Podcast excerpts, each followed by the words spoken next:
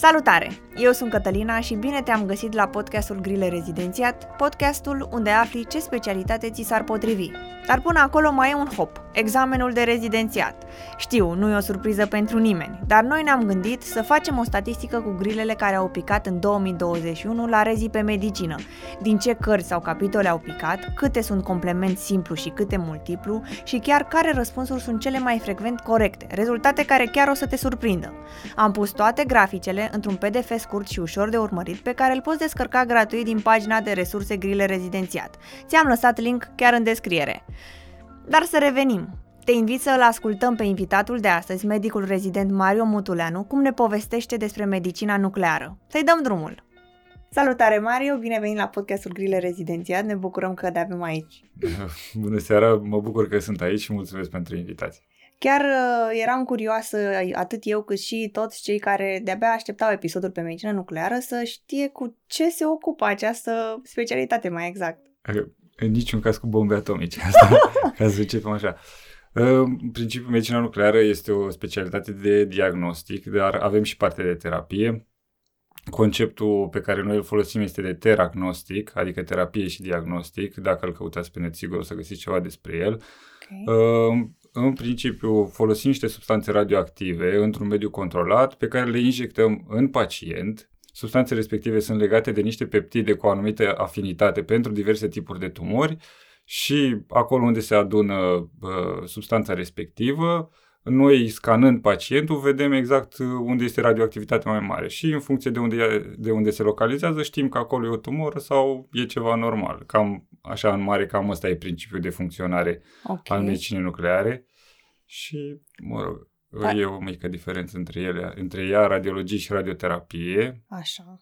Uh, radioterapia se ocupă strict cu partea de tratament. Ei nu au treabă cu partea de diagnostic, iar uh, pe partea cealaltă, radiologia este în mare parte doar de diagnostic. Noi avem o opțiune să le facem pe amândouă, și e foarte bine și e super interesant uh, ce o să facem și o să vă povestesc un pic mai târziu despre noile chestii care o să apară și la noi în România, ceea ce în afară există de multă vreme.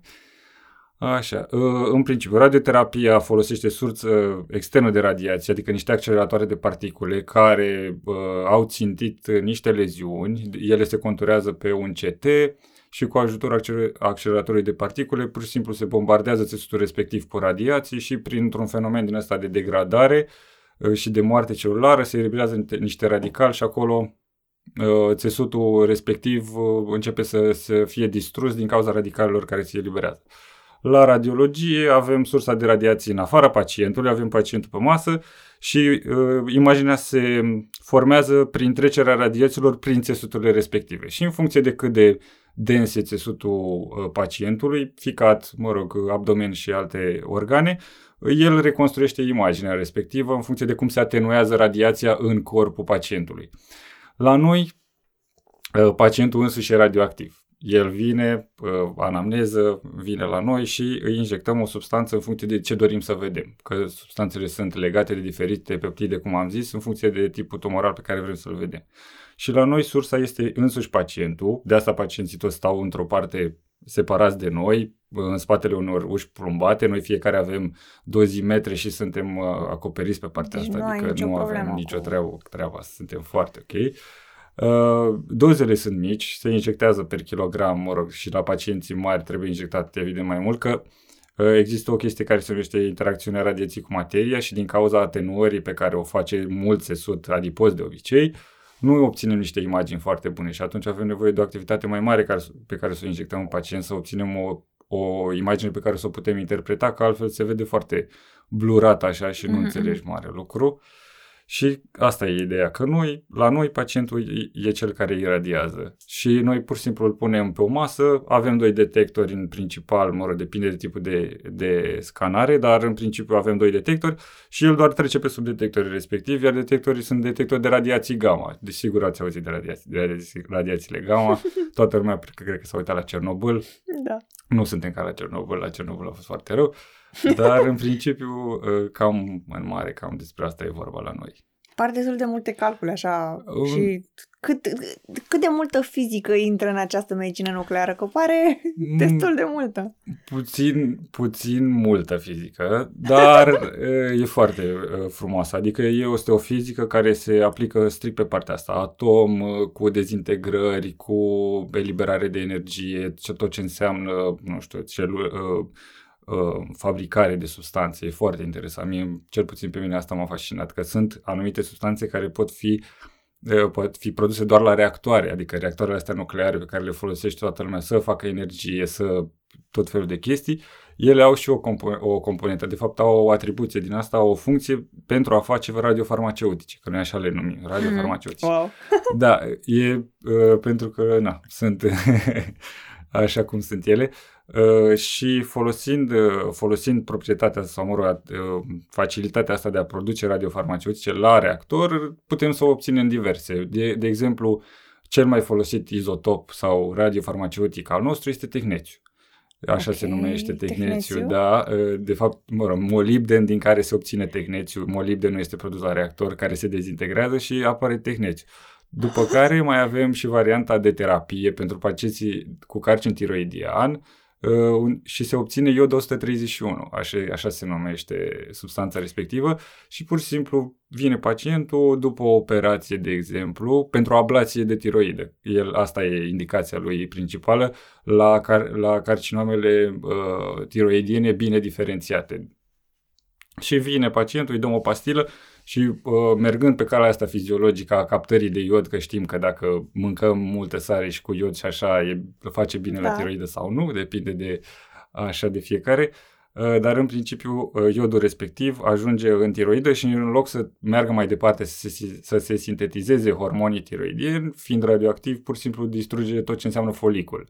Și atunci pacientul respectiv m- mm, scapă de partea asta de boală micro, uh, Uh, micro mm, care ar putea să o aibă. Că la nivel macro se intră chirurgul, se uită, face acolo rezecție, dar el nu poate să, să ia da. întotdeauna toate resturile și ca să ne asigurăm că nu are recidivă pacientul sau să reducem cât mai mult riscul respectiv, îi dăm o pastilă și gata, după aceea vin la control. Jur, asta pare destul de SF, dacă stau să mă gândesc așa, e ca și filmele alea pe care, la care te uiți și sunt cu oamenii de știință cu tot felul de calcule și substanțe dubioase care n-am auzit, în niciun caz medicină și sunt curioasă dacă ai fost mereu atras de așa ceva și de asta ai vrut specialitatea sau cum s-a nimerit să ți-o alegi? Uh, da, povestea e destul de, destul de lungă, dar în principiu am vrut radiologie. Eu am fost în primul an de facultate, am zis, mă fac chirurg. și ca toată lumea. Ca toată lumea. Tu, orice, orice băiat care se duce, cred că orice băiat sau mă majoritatea care se duc la medicină zic, frate, mă fac chirurg. Și m-am dus în primul an acolo la, la să fac uh, practică și când am văzut ce se întâmplă la chirurgie, am zis, nu, Zic, asta nu-i de mine și am mai avut niște experiențe după aceea în care diversi pacienți, mă rog, fiecare cu boala lui și supărat și așa, își vărsa oarecum oful pe acolo pe noi, pe, pe doctor și zic, ok, mie nu trebuie asta, eu nu vreau să stau așa, mie mi-ar plăcea ceva cu tehnologie de când eram mai mic, eram copil chiar, plăcea foarte mult calculatoarele, adică să repar, să chestii, să iau componente într-o parte, să le mut în alta și tot așa. Mă rog, și am ajuns uh, să, și am zis radiologie e cea mai bună. Îmi place, am și o chestie pentru detalii, adică sunt foarte atent la detalii, îmi dau seama imediat dacă se schimbă ceva la mm-hmm. aspect sau așa. Și zic, uite, aș vrea radiologie pentru că e paraclinic, pentru că stau foarte puțin cu pacientul, am și satisfacția că cineva o să beneficieze de diagnosticul pe care eu pot să-l pun. Și m-am, m-am axat pe, am mers pe ideea asta de a, a face radiologie, însă mă rog, nu am uh, avut punctajul suficient de mare cât să iau radiologie și atunci m-a sfătuit cineva, zice, cineva care era plecat în America, zice, băi, dacă vrei într-adevăr să faci imagistică, uite, aici medicina nucleară e cea mai apropiată de radiologie și poți să o faci. Și atunci am zis, ok, fac medicina nucleară și voi de după aceea. Primul an văd cum se mișcă lucrurile și dacă nu-mi place mai dau o dată și uh-huh. îmi iau altceva. Și am luat medicină nucleară, n-am știut absolut nimic. Prim, prima și singura dată când am auzit de șintigrafie uh, este, era în cartea de rezidențiat undeva la tiroidă, ceva ne scria pe acolo foarte puțin și am zis ok, hai să facem asta să vedem despre ce e vorba. Mă, și cam asta e ideea, adică nu e că mi-a plăcut sau că asta mi-am dorit, ci pur și simplu asta a fost conjunctura, am știut că vreau imagistică și cam atât. Dacă stau să mă gândesc acum, bine că punctași faptul că medicina nucleară este cea mai apropiată de radiologie, să vedem acum, fix după podcastul ăsta, câți oameni o să fie un fel de medicina nucleară următoarea după radiologie, bătaie pe Da, e drăguță. E, medicina nucleară este complementară radiologiei, că sunt uh, anumite informații pe care le poți obține doar cu ajutorul IRM-ului, că el e cel mai bun, și sunt anumite informații pe care le poți obține doar cu ajutorul medicinei nucleare. Adică depinde de ce are pacientul și în principiu noi avem parte de onco. Asta lucrăm, eu, eu fiind la Institutul Oncologic, uh-huh. uh, avem preponderent uh, oncolo- uh, afecțiuni oncologice și, mă rog, are foarte multe aplicații de, de felul acesta, uh-huh. în sfera asta. Ce oportunități de muncă găsești după rezidențiat Mm. pentru, pe această specialitate? Momentan. Momentan e, din punctul meu de vedere, e cumva dificil de spus, dar uh, cum am văzut că s-au mișcat lucrurile cât timp am fost eu în rezidențiat, medicina nucleară este o specialitate care va fi doar din ce în ce mai căutată, pentru că odată că e cu tehnologia și absolut tot ce are legătură cu tehnologia, din punctul meu de vedere, va ajunge la un vârf, că cum, e și cu, cum este și cu radiologia și radiologia acum câțiva ani de-abia se duceau câțiva acolo și nu știu ce, dar acum e vârf, adică e cea mai, aproape cea mai căutată, una dintre cele mai căutate specialități. Și cred că așa o să fie și la noi, pentru că, ă, din păcate, incidența cancerului crește în mod constant în lume și ă, inclusiv în țara noastră și investițiile și tot ceea ce înseamnă partea asta tehnică de echipamente vor trebui să fie făcute pentru că sunt foarte profitabile, adică uh-huh. o, pentru o scanare de PET-CT costul este semnificativ, adică uh-huh. e chiar uh, destul de mult, că să zic așa, cam 3 RM-uri ca să What? ne facem o idee. Wow. Da, 3 RM-uri, cred că așa vreo două, un torac și un abdomen, ceva de genul ăsta. Și în rest, Cam, cam asta. Adică o să fie loc. Noi ieșim și cu competență de eco. Ok. Putem să facă, facem eco generală. Deci cine nu-și găsește neapărat în partea asta de medicină nucleară, de diagnostic sau de terapie, poate să facă ecografii, uh-huh. ceea ce e foarte bine. Și altceva? Și altceva, nu, doar asta. Deci avem partea de uh, medicină nucleară de diagnostic, de terapie și avem și partea de ecografie. Mm-hmm. În mhm. rest, uh, nu prea avem, uh, nu avem altceva ce putem să facem. Invitatul de pe radiologie ne zisese că ea uh, poate să interpreteze și online. Uh, poate să lucreze remote, practic, da. și dacă se poate și pe medicină nucleară, ne poți spune? Momentan, din ce știu eu, nu e reglementată uh-huh. această chestie pentru medicină nucleară, dar uh, sunt sigur că urmează. Adică, până acum, în puțină vreme, aveai nevoie de, pentru medicină nucleară ai nevoie de niște uh, calculatoare foarte performante ca să proceseze imaginile respective, pentru că după ce se scanează pacientul, imaginile ajung raw data, ca să zic așa, uh-huh. la noi în calculator. Și noi, ca să putem să le interpretăm, trebuie să, le, să facem niște procesări ale lor. Și ca să se facă procesările respective, ai nevoie de anumite calculatoare. Și de asta la, la medicină nucleară este puțin mai dificil să faci remote. Uh-huh. Dar apare, a apărut și varianta de a face un server la care să legi mai multe calculatoare și printr-un cont și o parolă, pur și simplu să te loghezi de acasă în uh, serverul respectiv, ai acces la toți pacienții respectivi și la toate aplicațiile pe care le ai disponibile la spital, pentru că procesarea se face în server și nu mai ai nevoie de un cine știe ce calculator. Practic, calculatorul folosești doar ca monitor. Uh-huh. Și da, o să se poate și la noi, dar momentan nu. Adică e destul de long shot și mai puțin până ajunge toată lumea să-și facă infrastructura, ca să zic așa, uh-huh. ca să putem să facem remote. Oh. Uh, povestește-ne un pic despre primul tău an de rezidențiat. Primul an de rezi a fost, uh, ce să zic, la început uh, eram, noi, noi eram destul de mulți. Aparatul în care exista acolo unde suntem și unde sunt uh, acum la institut era, era unul care avea ceva ani, dar uh, anul respectiv a fost destul de, nu știu, destul de neclar, că nu știam despre ce e vorba, acolo, mă rog, se scanau pacienți, noi am mai încercat, mai aveam așa o idee și am mai discutam între noi chestii legate de medicină nucleară, dar n-am avut niciodată prea multe discuții în astea așa constructive. Noi mergeam la spital, făceam ce puteam, dar nu foarte multe. Dar asta s-a schimbat destul de drastic în toamna anului respectiv când uh, doamna doctor cu care lucrez eu și este și coordonatoarea de rezidențiat și uh, șefa disciplinei de medicină nucleară din cadrul Universității Carol Davila, uh, a reușit să achiziționeze două aparate de SPEC-CT, ele așa okay. se numesc, așa și practic fluxul de pacienți s-a mărit, uh, a fost nevoie de noi în prima fază ca să stăm să scanăm pacienți, să avem grijă ca totul să se desfășoare exact așa cum trebuie, după care, după ce am prins un pic de experiență, am trecut și la partea de scris rezultate, dar asta mai uh, când am mai crescut un pic. La început asta făceam. Mergeam, stăteam la aparat, luam pacientul, puneam, ne uitam, scuze, ne uitam să fie bine poziționat și după ce se termina scanarea verificam dacă mai trebuie scanat din nou, pentru că noi avem și mai multe tipuri de achiziții, cum sunt și la CT, uh, nu știu, reconstrucție de os, de plămâni sau de, eu știu, țesuturi moi.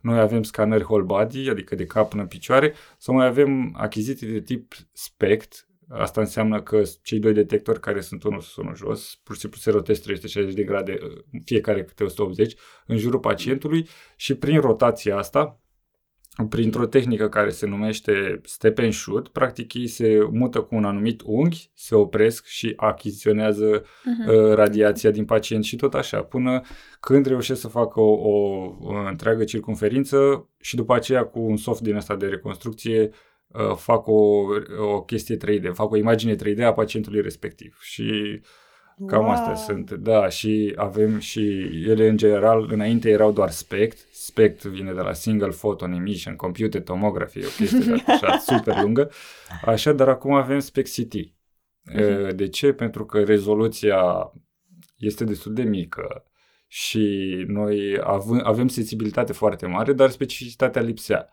Și atunci a venit unul deștept și a zis putem să-l punem pe ăsta și pe ăsta într-una. Wow. Și avem și imagini de CT și avem și imagini de medicină nucleară și puse una peste alta, practic avem sensibilitate de la medicină nucleară cu uh, localizarea sau cu specificitatea pe care o oferă tehnicile morfologice cum sunt CTU sau RMU. Mhm. Deci primul an de uh, rezi e mai lejer da, așa până când lejer. începi să-ți dai seama și după da. e ca medicina nucleară în rezidențiat e ca vinul. Devine mai bună pe cât mai trece mm. timpul, nu? Da, și nici nu aveți idee cât de bună e după păi, aceea. E foarte spune-ne cum arată o zi din viața unui rezident acum. Uh, pot să vă zic o zi de a mea cum da. arată.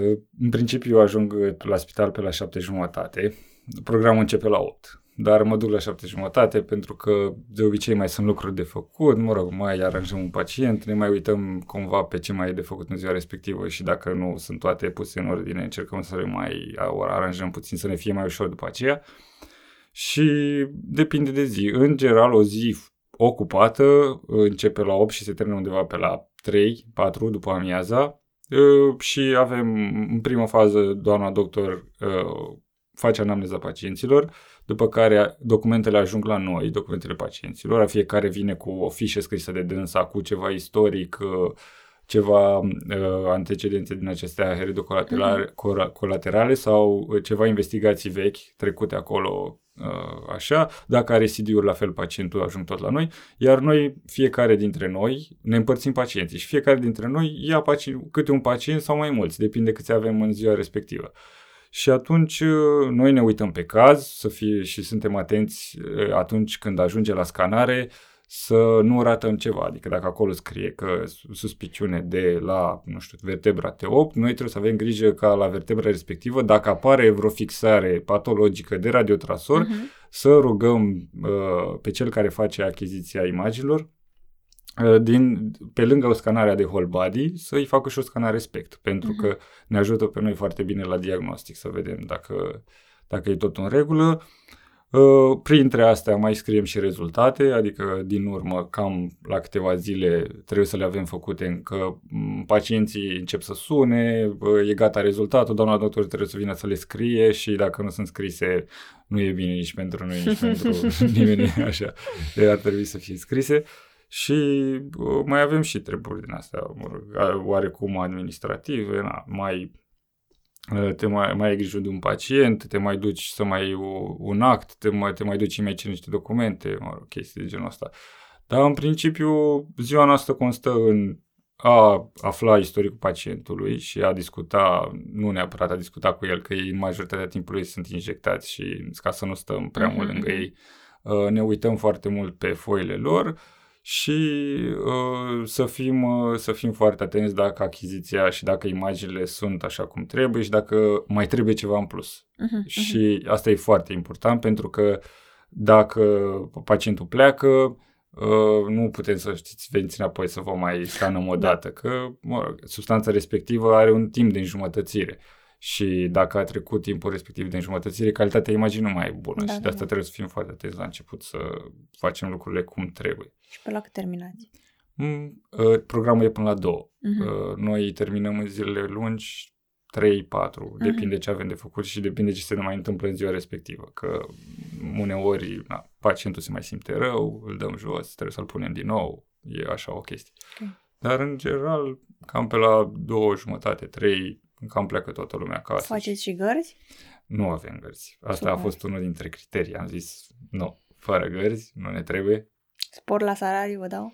Avem un spor. Uh, 30% okay. la institut acolo, pe, pe secțiile de terapie și unde se face și diagnostic și terapie, e 30%. Uh-huh. Mhm. Unde se face doar diagnostic e 15%. Okay. Sporul. Adică depinde depinde unde. Da. Deci în institut există și secție de aia și secție de aia da, și da, faceți da, cu rândul? Da, sau... da, nu. Un institut uh, este secția de uh, diagnostic pe care stăm noi majoritatea timpului și avem și secția de terapie, dar secția de terapie, mă rog, nu avem foarte mare acces uh, la ea pentru că uh, pacienții respectiv sunt, destul de, sunt uh, cu doze mai mari de, de radiații și, mor, ca să ne ținem noi distanța, știm teoretic ce se întâmplă, cum se întâmplă când se dau pastile, că uh, iodul nu se bagă pe venă, se dă pastile. Uh-huh. Așa? Așa? Uh, știm ce se întâmplă, dar nu stăm acolo pentru că sunt dozele de radiații mai mari și vrem să uh-huh. păstrăm o oarecare distanță față de treaba asta. Ai zis de tot uh, menționezi o doamnă doctor. Este singur un drumător? Da. Momentan este singura. Din, începând din anul următor, adică din 2023, okay. o să fie doi îndrumători în București. Mai sunt alți îndrumători, mai este o doamnă doctor îndrumător la Cluj și o doamnă doctor îndrumător la Iași. Și ai, ai și zis, ai și menționat că erați foarte mulți. Deci tu îmi spui mie că practic un singur doctor, un singur îndrumător are sub tutela mai mai, mai mulți. mulți rezidenți. Și cum se descurcă? Adică cum e Păi, și...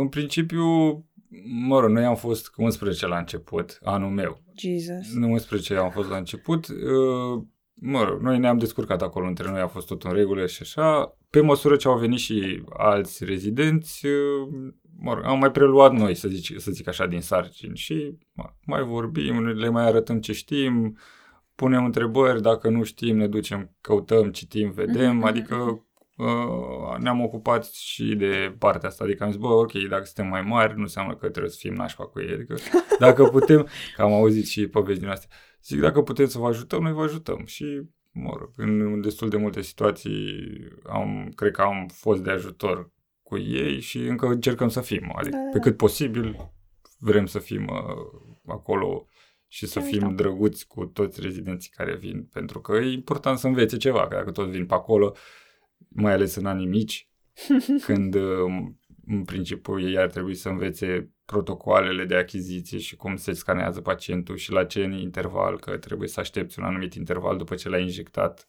ca să se distribuie substanța în organism și intervalul depinde în funcție de, de fiecare investigație, de tipul de afecțiune și tot așa. Uh-huh în principiu ea trebuie să știe lucrurile astea la început. Și ca să facă lucrul ăsta, evident că n-au de unde decât dacă vin și întreabă sau dacă efectiv stau acolo în fiecare zi și văd cum se petrec lucrurile. Uh-huh. Și cam asta se întâmplă. Adică primul an trebuie să fii burete ca să se adune așa de peste tot. Cât se poate, după aceea ne mai ajutăm și le mai ordonăm așa puțin, dar ne descurcăm. Cât de solicitantă ți se pare?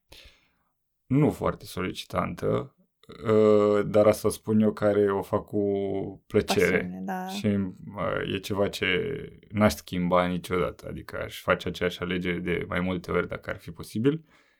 Uh, deci, în principiu, da, depinde și de om. Până la urmă, eu sunt un tip care nu se stresează foarte tare, că îmi place să fac lucrurile bine, dar nu-mi place să mă stresez așa. Dacă le amân și la un moment dat sunt pe ultima 100 de metri, e doar vina mea. De zic, nu am de ce să mă mai stresez, că am avut timp suficient să le fac până acum. Ori, în loc să mă stresez, mă apuc de treabă. Adică, pe principiul ăsta merg. Băi, ce rost are să te plângi, să te stresezi, când, oricum, timpul puțin pe care îl ai, să-l mai folosești să, să te stresezi, n-are sens. Pur și simplu, te apuci de treabă, pa, iese ce iese, Corect. până la urmă. Nu știu dacă se aplică, dar uh, sunt curioasă care sunt cele mai frecvente patologii cu care vă întâlniți?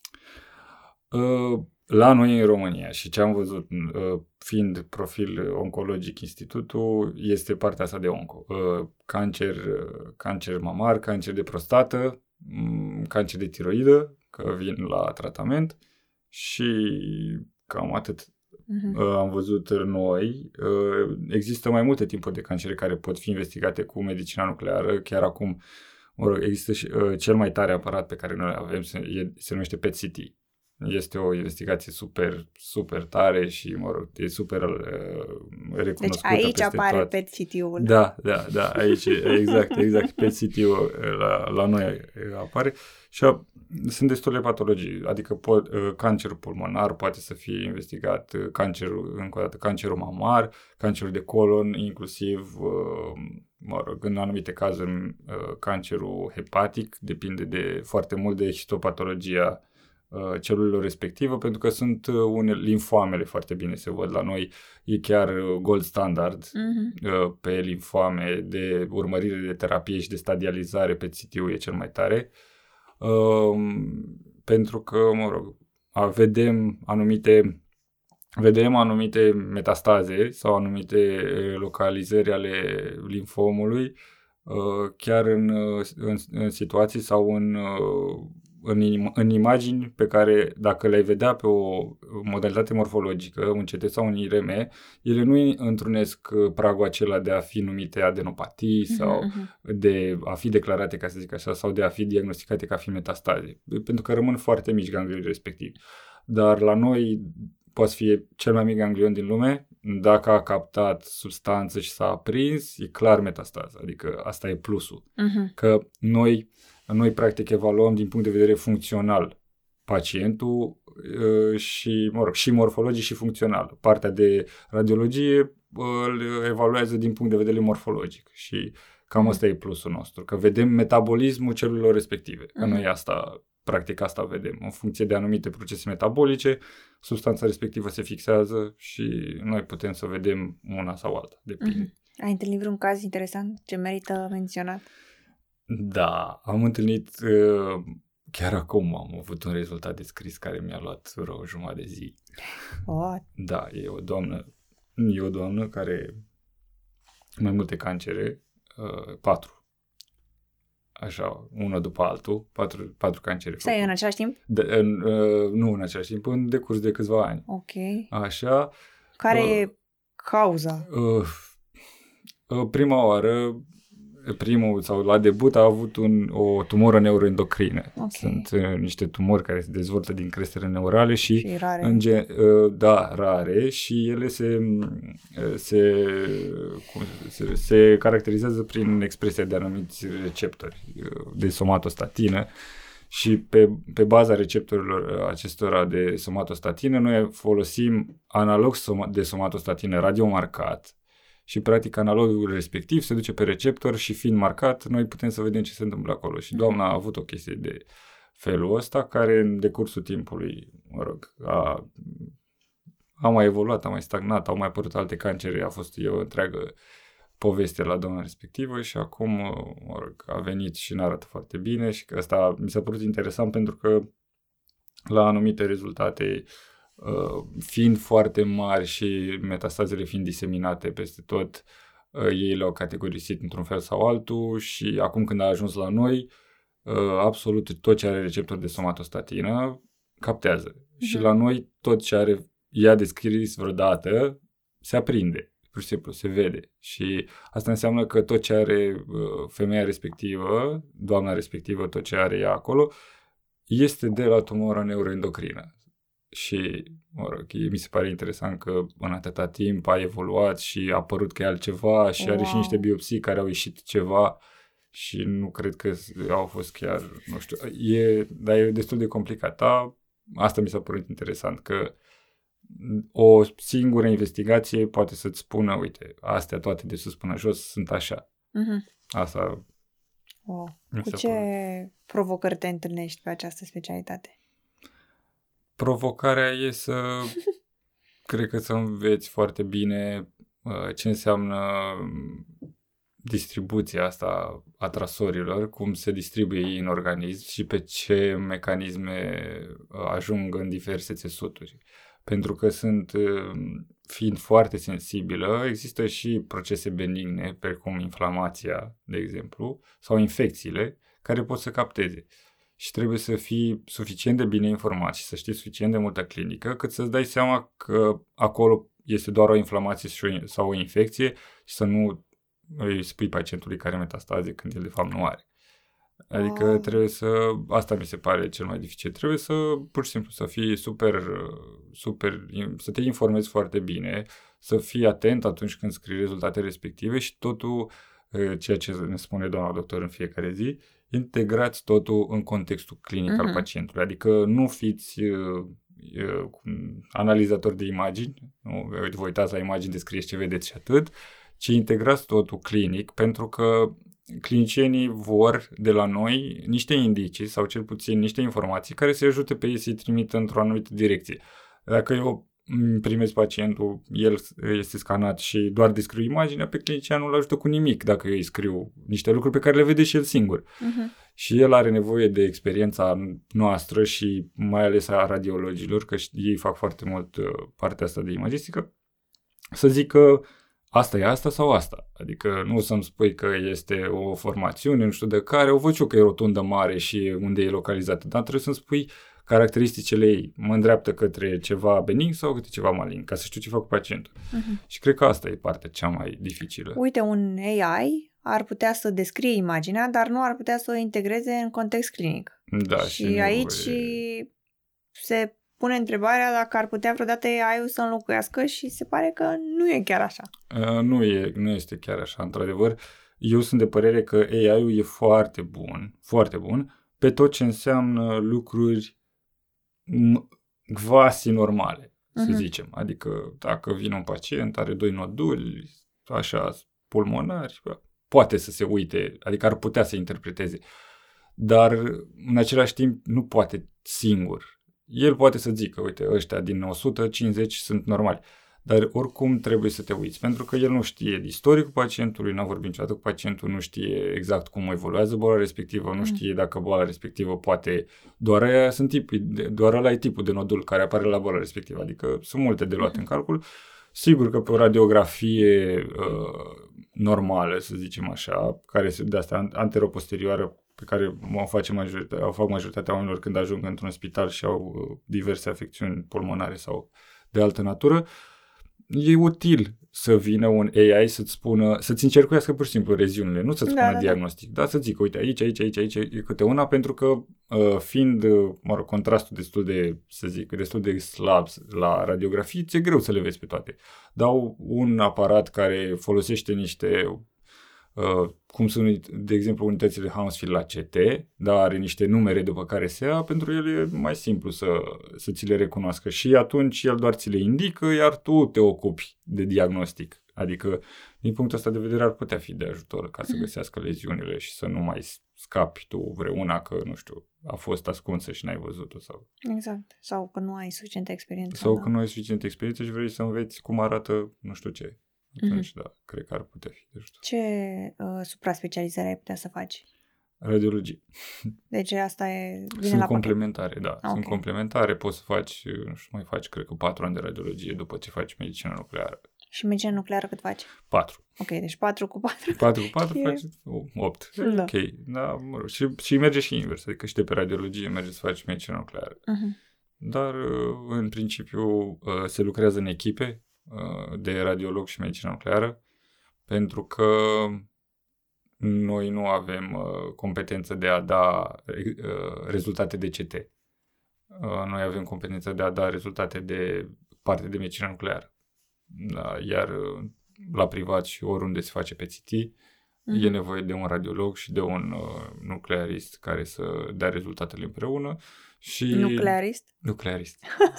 Mișto. Din punctul meu de vedere e un lucru foarte bun, pentru că cred că viitorul este uh, abordarea asta interdisciplinară. Iar faptul că sunt două tipuri de uh, scanări sau două tipuri de investigații făcute deodată și pune doi oameni la, la un loc deodată, vrând nevrând, ca să zic așa, uh-huh. Așa, asta mi se pare că e un începutul unei, poate fi începutul unei colaborări foarte bune sau da, poate da. să fie, adică mult mai bine când e cu cineva și ai o discuție din asta. De asta, interdisciplinar, discuțiile mi se par foarte utile și mă bucur că, mă, mă bucur că avem ocazia să vorbim cu radiologi și că ei au ocazia să vorbească cu noi, că noi nu știm m- foarte bine, foarte, foarte bine, așa cum știu ei partea de radiologie, dar nici ei nu știu uh, partea, noastră. partea noastră și e destul de interesantă. Care sunt uh, cărțile must-have? Cărțile must-have depinde de cât de dispus ești să citești. Corect. cât de mult vrei să citești. Da, să ajungă la nivelul tău. Da. Spune ce, ce citești Experiența. Îți trebuie patru ani. Nu. Uh, cărți must-have. Uh, cred că e o carte care se numește Rechizit. Ok. Requisite of Nuclear Medicine, dacă nu mă înșel, cred, cred că îi zice ediția 6. Ceva pe acolo o găsiți pe, pe net. Și Essential. Essentials of Nuclear Medicine, tot așa. Uh, mai este o carte care merită citită, mă rog, cu ceva fizică, dar asta dacă ai cărțile astea două, e suficient cât să afli absolut toate informațiile de care poți avea nevoie în rezidențiat. Uh-huh. În rest, Uh, eu, uh, mă rog, uh, sunt înscris și la doctorat și facem tot felul de, facem și studii, am publicat și niște articole, adică ne ocupăm și cu partea asta de didactică, ca să zic uh-huh. așa, și am învățat cumva să căutăm informația de care avem nevoie pe diverse site-uri. Și cine vrea într-adevăr să afle chestii interesante despre diverse lucruri, mai ales studii, Uh, poate să acceseze oricând PubMed, care e cel mai bun și au toate, uh, au toate articolele, aproape toate articolele care au apărut vreodată, dar uh, trebuie să aibă în vedere că acolo sunt reviste mai bune sau reviste, reviste mai slabe, adică nu există o, o categorisire clară între uh-huh. o revistă bună sau o revistă slabă. Foarte bine despre medicină nucleară se găsesc informații pe site-ul EANM, adică European Association of Nuclear Medicine, este una. Uh, mai este Journal, Journal of Nuclear Medicine, care la fel e un site unde se găsesc protocoale sau diverse uh, îndrumări legate de diverse tipuri de patologii, cum ar trebui să fie făcută scanarea, cu ce doză trebuie injecta pacientul, adică lucruri de care ar avea nevoie cineva. Și noi, că suntem acolo și suntem cel mai, cel mai, e cel mai ușor să întrebi pe cineva, uh-huh. Dacă știm, evident, să răspundem cât se poate de clar și cât ne, cât ne pricepem, de, fie, de cel mai multe ori cred că suntem suficient de clari cu cine ne întreabă. Nu avem nici noi întotdeauna vreme sau nu ne nimerim întotdeauna în același timp cu cei mai mici, ca să mai mici, mă rog, cu colegii noștri rezidenți uh, care vin și mai stau cu noi, dar uh, văzând și făcând, absolut funcționează chestia asta. Uh, în primul rând, dacă înveți cum arată o chestie, îți va fi foarte ușor să o recunoști mm. și după aceea integrarea asta clinică e de mare, mare ajutor, mai ales că ca în orice specialitate sunt și cazuri, să zic așa, borderline, unde nu știi care, cum e și atunci chiar ai nevoie de clinică. Uh-huh. Trebuie gândit un pic din punct de vedere clinic și după aceea te orientezi. Dacă chiar nu ne dăm noi seama așa, avem niște, mai este doamna doctor care oricând putem să întrebăm și ne răspunde și ne spune sau putem să ne mai dăm noi cu părerea și să dăm o, o interpretare care să sugereze sau să recomande o altă investigație mai care ar putea să elucideze, ca să zic așa, situația. Există ceva posibilități de practică în străinătate sau de stagii? Da, există, în principal în Franța. În okay. Franța uh, am chiar doi colegi care au fost, unul dintre ei face aproape un an, dacă nu mai mult, de când e în Franța, uh-huh. iar unul, iar celălalt a fost șase luni și le-a plăcut foarte mult. E puțin, e puțin diferit de cum se lucrează la noi acolo în Franța, dar e experiență și da, există destul de multe oportunități de a pleca, adică ei au plecat de ușor, nici măcar nu știau gen franceză sau ceva. Ah, ok. S-au dus pur și simplu și s-au apucat de treabă. Prin intermediul Asociației Europene sau cum Uh, îți facilitează cu ceva plecarea? Mm, Sincer să spun, nu știu, că nu m-a interesat în Mhm. mod deosebit, dar știu clar că se poate. Adică nu știu care e demersul sau ce ar trebui făcut pentru treaba asta, dar sigur funcționează. Și, mă rog, doamna doctor, la fel, poate să ajute în sensul ăsta. Adică dacă e cineva care chiar vrea, uh, chiar Mhm. poate să ajute și e de folos să, mă rog, să mergi în altă parte și să vezi cam care e treaba. Uh, Apropo de dacă e de muncă după. Dacă nu e de muncă aici, în Franța sigur e. Adică Mhm. și în alte părți, iar salariile sunt mari. Adică chiar mari, undeva la între 7 și 10.000 de euro, specialist uh, 70.000? de euro, da. Oh, ok. Cam așa sunt la nucleară. Mari față de alt rezident, alt specialist, să zicem, pe altceva. Da, da, da, specialiști, specialiști. Specialiști. De, în funcție de cât de bun ești mă rog, și cât de vechi, poți să mai crească, poți să mai... Evident că există muncă la privat sau muncă la stat, dar bine, cine vrea să se ducă să nu-și imagineze că ajunge la Paris să lucreze, ci o să ajungă în uh, orașe mai mici, dar cine, se muslu- cine vrea și cine își dorește doar să facă ceva convențional, fără prea multă bătaie de cap și să aibă o rutină lejeră, ca să zic așa, cred că se potrivește. Eu, mă rog, eu acum doar îmi dau cu părerea că uh, nu am fost și nici nu mi-am dorit. M-am gândit că aș pleca, dar nu vreau să plec, că mie îmi place aici la noi. Mhm. Ai zis uh, că tu mereu ai fost pasionat de calculatoare și de toate cele și sunt curioasă care e satisfacția cea mai mare pentru tine în specialitatea asta de te-a făcut să păstrezi pasiunea pentru ea în continuare și să vorbești cu atâta ardoare. Uh, În principiu, tehnologia pe care o folosim noi, ea e foarte scumpă și complexă și ai mereu lucruri de învățat. Adică ca aparatele pe care noi le folosim au mai multe componente și e o chestie așa, pentru mine cel puțin când am, le-am văzut prima oară și erau așa de multe lucruri care puteau fi făcute cu ele și nu știu, am făcut ceva protocoale de achiziție, ne-am uitat pe acolo și lucrurile erau așa super interesante că practic noi avem acces la un calculator E, e, un, e un calculator care costă niște sute de mii de euro. Dar e un calculator și el. și uh, având de ocazia asta de a, de a, efectiv, de a pune mâna și a vedea cum se desfășoară lucrurile, asta mi-a plăcut cel mai mult. Adică când am văzut că, mă rog, că aparatele au niște uh, chestii care se numesc colimatori, ei sunt, pentru că... Ca să tot într-un film am auzit. Da, când intră, deci când, când intră pacientul la scanat, um, ca, ca imaginea să poată fi făcută din analog, că ea e, e achiziționată analog, să fie transformată în digital pentru imagine, pentru calculatoarele pe care vedem în imagine, ea nu poate să înregistreze radiația care vine din orice unghi, pentru că altfel are și o varză și nu și-ar da seama exact aparatul de forma leziunilor sau de, mă rog, de forma țesuturilor scanate. Și atunci colimatorii ăștia au niște uh, fante care sunt despărțite de niște mici, de niște mici pereți de plumb, iar este permisă doar sau mă rog, captarea unor raze gamma la o anumită incidență. Ele în general trebuie să intre paralel ca să fie perfect cum trebuie, dar mai sunt și mici deviații de, de la partea asta paralelă și ca să poată să ajungă la cristalul de scintilație. Asta e o altă parte a aparatului. Avem colimator, cristal de scintilație. Cristalul de scintilație transformă uh, raza gamma în foton și fotonul mai departe ajunge în niște uh, tuburi care se numesc tuburi fotomultiplicatoare. De ce? Pentru că dintr-un foton fac milioane de fotoni.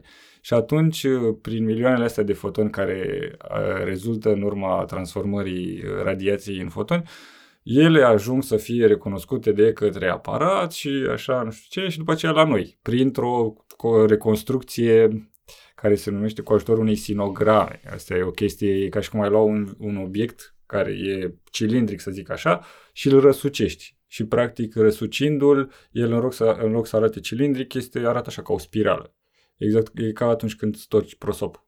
Deci prosopul care ți arată e drept așa, după aia când îl storci, el se înfășoară, da? Aia e sinograma. După care, când îl întorci înapoi, vezi imaginea prosopului exact așa cum e ea. Dacă îl întorci, nu mai vezi, atunci zici că e altceva. Și există niște algoritmi de reconstrucție a imaginilor și atunci, uh, din chestia asta, apare imaginea pacientului. E o chestie mi-a, mă rog, mi-a luat ceva să înțeleg, nu, nu știu dacă am explicat totul chiar corect așa la virgulă, dar cam, în mare cam asta e principiul și cam așa ajunge imaginea de la pacient la noi, ca să o vedem. Și asta îmi place foarte mult, că e cu, ziceai, ai CT, ai uh, medicină nucleară și ai o grămadă de butoane pe care poți să apeși să afli chestii și să vezi că se întâmplă lucruri. Adică asta mi place cel mai mult. Și aplicațiile pe care le avem la, la spital, sunt foarte multe, adică intri în aplicația respectivă și te uiți la imagini. Da, mai ai. Să schimbi tot felul de culori, să avem un soft foarte ca lumea, care, cu ajutorul unor procesări, poate să măsoare radioactivitatea dintr-o leziune. Adică, în loc să avem doar analiză calitativă, adică doar să mă uit la imagine, să zic că captează mult puțin sau așa, am softul respectiv, pun uh, cruciulița sau, mă rog, uh, care triangulează practic imaginea, o pun pe leziune, după care dau niște comenzi și mi apare un număr în valoare absolută care îmi indică radioactivitatea de leziunea respectivă. Iar asta e extrem de utilă pentru pacienții care vin uh, la scanare și după tratament sau în timpul tratamentului. Că dacă eu am acum o valoare de 5, și după aceea pacientul vine și îl mai măsoară o dată și are o valoare de, valoare de 3, înseamnă că a funcționat tratamentul și putem să-l ținem în continuare pe tratamentul respectiv. Dar dacă el a crescut, înseamnă că trebuie făcut ceva și că tratamentul nu funcționează. Așa ochiometric te uiți și îți dai seama că s-a schimbat intensitatea, dar nu, dai, nu, nu e clar cât de mult. Și ca să ne ajute pe noi în interpretarea asta mai bună a imaginilor și să avem niște date mai uh, obiective, să nu fie totul așa subiectiv că fiecare cum mi se pare, uh, avem și partea asta și cam asta, adică sunt destul de multe. Cine o să vină la noi o să afle destul de multe, eu și vorbesc foarte mult, după cum vedeți. Îmi place să povestesc despre ceea ce facem noi, că e o chestie foarte mișto și o să fie din ce în ce mai interesant. Acum cel puțin acolo da. noi. Deci, dragi ascultători, dacă până acum nu v-ați dat seama cu ce se mănâncă medicina nucleară, ați avut parte de cea mai șmecheră lecție de medicină nucleară de, în 43 de minute sau câte au trecut. Deja mă simt și eu expert în medicină nucleară, ceea ce mă duce cu gândul să te întreb dacă minusuri ai găsit, că nu văd cum de ai putea să fii nemulțumit de ceva. Uh, sunt și, mă rog, sunt și minusuri ca în orice altă specialitate. Mă, suntem destul de limitați de faptul că nu, mă, contractele de contările cu casa funcționează destul de greu, trebuie să treacă pentru o comisie, pacienții, mă rog, trebuie să aștepte destul de mult. Nu avem prea multe substanțe radioactive, adică în altă parte, în altă parte mă refer în alte țări. Uh-huh. Așa, sunt mai multe substanțe radioactive cu care se fa- pot face chestii mult mai mișto sau cel puțin la fel de, frumos, de frumoase cum facem și noi. Dar doar pentru că avem partea asta destul de, destul de puțin dezvoltată la noi și, mă rog, clinicienii nu prea știu sau nu prea au încredere că nu au avut uh, suficient contact sau ei preferă să nu își mai bată cap cu anumite investigații și să trimită pacienții direct unde știu ei că merge sau că cum sunt obișnuiți, atunci, din punctul ăsta de vedere, mă, ei trebuie un pic de muncă de convingere pentru ca, ca cei care sunt în clinică să înțeleagă că noi avem niște instrumente care chiar pot să contribuie la diagnosticul unor pacienți. De exemplu, am fost la un training zilele trecute uh, în Belgia și acolo domnul doctor uh, cu care vorbeam zicea la noi, asta era, subiectul era pacienți cu afect, afecțiuni cardiace, cu infart sau cu ceva boală coronariană,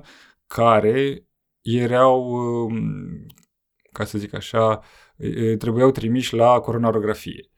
Ei, la noi se trimite direct la, în general îi trimit direct la coronarografie din informațiile pe care le am eu, dar acolo e așa, dacă pacientul s-a dus la coronarografie și coronarografia a ieșit negativ și el nu are o scanare, o scintigrafie cardiacă făcută, atunci uh, casa nu decontează. Uh-huh. la noi nu se aplică chestia asta și e un pas care e sărit. Adică Uh, din punct de vedere al uh, cost efficiency, e mai bine să te duci să faci o scintigrafie care te costă, nu știu, 200 de euro maxim uh-huh. și după aceea, dacă iese pozitiv la scintigrafie, să te duci să-i faci o, o intervenție atât de laborioasă și care, evident, că are niște riscuri, adică nu e chiar simplu, deși pare că e, aia, bagă un fir pe nu știu ce, nu e chiar așa. Uh, așa, ei preferă să trimită direct pentru că, mă rog, nu e încă foarte bine împământenită chestia asta, dar am uh, vorbit cu cineva de curând și zicea că a intrat în ghiduri treaba asta cu scintigrafia cardiacă și cred eu că în următorii ani o să fie din ce în ce mai căutată. Mai există și partea asta de tumori neuroendocrine, cum v-am zis, care dacă am avea noi ce ne trebuie, am putea să diagnosticăm niște chestii foarte tari și am putea să ajutăm mulți oameni și pe lângă asta am putea să și tratăm niște, niște oameni cu anumite substanțe și mai avem și, mai este și o substanță care se numește PSMA, uh, okay. Prostate Specific Membrane Antigen, care așa cum îi spune numele, e, mă rog, el ar trebui să fie specific pentru prostată și în cazul medicinei nucleare, el e legat de anumiți trasuri și am citit, chiar am citit un studiu care știu că mi-a rămas foarte bine în minte, ei au făcut o comparație. Câte leziuni găse, găsesc ei intraoperator, le-au luat la mână și le-au numărat și după ce și, în, da, și după câte a văzut aparatul și a fost 100% în foarte multe cazuri, adică okay foarte, foarte bună ca și metodă de diagnostic pentru cancerul de prostată. Acum, sunt sigur că cu timpul o să se schimbe și la noi, dar momentan cam asta e partea. Nu prea e mare încredere și nu prea știu clinicienii foarte bine ce facem noi sau au impresia că nu facem nimic așa semnificativ, dar o să afle probabil la un moment dat și o să vadă că chiar putem fi de ajutor atunci când au nevoie de noi. Aș vrea să mai am întrebări, să te mai întreb să mai spui ceva, da, nu știu, dacă mai rămâne ceva, că eu mai am una singură pentru tine și vreau înainte să pun întrebarea asta dacă vrei să mai spui și altceva, dacă mai există și altceva. În principiu mă bucur că am venit și că m-ați chemat. Îmi doream cumva să, să am o discuție așa, adică am mai avut discuții cu oameni despre medicina nucleară și mereu uh, îmi doream să fac asta, adică când mi-a scris prima oară, mi-am dorit să fac asta pentru că știu că eu nu știam nimic atunci când mi-am ales. Și am zis, băi, e, e util și mi-aș fi dorit să, m-am mai gândit la chestia asta, că mi-aș dori să pot să vorbesc așa cu mai mulți oameni odată și să le povestesc, uite, băi, asta facem noi la medicina nucleară. Și faptul că mi-ați dat șansa asta a fost așa, zic, că ia uite ce chestie bună și chiar m-am bucurat și mulțumesc că m-ați chemat. Spune-ne ce sfaturi ai tu pentru viitorii medici rezidenți? Fiți curajoși și orice s-ar întâmpla, nu vă dați înapoi de la munci. Nimic nu o să primiți dacă nu munciți. Absolut nimic. Cine primește fără să muncească, deși pare că e bine la început, mai departe o să se vadă lipsurile respective și o să se vadă lipsa de interes și lipsa de implicare în munca lui. Și gândiți-vă în primul rând că o să ajungeți să aveți niște vieți, efectiv niște vieți ale unor oameni, care depind de voi. Adică noi nu ne ducem și scriem un rezultat doar așa, ma, mare lucru, am scris trei cuvinte. Nu, pentru cineva, diagnosticul pe care l-ai pus acolo contează foarte mult. Adică clinicianul ăla se ia după tine și dacă tu l-ai pus aiurea sau tu l-ai fost așa super flu și nu ai fost atent, pacientul respectiv poate să aibă niște metastaze și tu să-l trimiți să-i zici că nu are nimic. Și atunci tot ce înseamnă medicina și tot ce înseamnă, nu știu, să fii om sau mai știu eu ce chestii de genul ăsta, nu mai contează. De asta, aveți, aveți dorința asta de a face lucruri, că am o carte foarte frumoasă care îmi place și zice activitatea înseamnă viață. Și cam asta. Mm-hmm. Bun. Uh, să-ți mulțumim că ai venit. A fost practic uh, pentru mine a fost minunat să te ascult. Mă bucur că am uh, eu ocazia să întâlnesc cu oameni de la care pot să învăț și sunt mereu surprinsă că găsesc oameni de genul, adică rar există Bun. oameni ca tine să vorbească Mulțumesc. cu atât de multă pasiune și ăsta este unul din motivele pentru care am și creat acest podcast, pentru că fix oameni ca și tine căutăm, Da. să spună oamenilor despre ce și-au ales și cu câtă pasiune o fac, ca să-i facă, să, să-i determine și pe ei să-și aleagă poate specialitatea asta și să vadă ce înseamnă cu adevărat să muncești din pasiune. Da. Și de aceea te felicităm și îți Mulțumesc. urăm foarte mult succes pe Mulțumesc viitor și și, vouă. și îți mulțumim și noi că ai venit aici. Cu mare plăcere.